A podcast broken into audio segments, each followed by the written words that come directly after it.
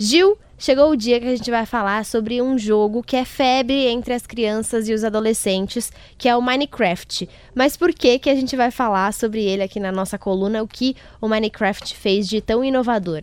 O Minecraft se juntou a entidades que cuidam dos oceanos, chamou seus principais jogadores, fez algumas oficinas ali no México e para comemorar o Dia Mundial dos Oceanos, eles fizeram desenhos de esculturas dentro do jogo. A pessoa tinha que estar ali online e depois as três, os três trabalhos selecionados por um grupo estão sendo aplicados dentro do Oceano do México. O objetivo é criar esses corais para que volte a ter algumas espécies de peixes, de ostras, de outros tipos de animais aquáticos e uma forma de trazer o videogame para a vida real, aquele famoso O2O, do online para o offline. Bom, o jogo, para quem não conhece, ele simula a construção de qualquer coisa. Você pode construir um mundo inteiro, se você quiser, desde uma cadeira até um prédio, até uma cidade inteira, com uns bloquinhos, né? Ele é todo quadradinho. E essa campanha, muito bacana, uma iniciativa muito legal, mas ela foi feita para promover, né, Gil, a expansão aí do jogo que agora abrange também o mundo aquático. Você pode construir coisas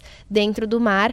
Bom, a gente vai continuar falando sobre empresas que lançaram iniciativas para ajudar, para melhorar o ambiente aquático, né, Gil?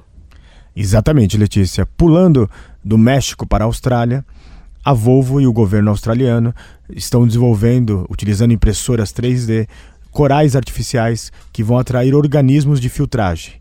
Esses organismos vão filtrar os poluentes e, na verdade, a gente usa o coral artificial, mas os seres do fundo do mar que vão se reproduzir ali e tentar limpar um pouquinho os oceanos. Como você sabe, se a gente continuar jogando tanto lixo hoje nos oceanos, nos próximos anos haverá mais plásticos do que peixes nos nossos mares.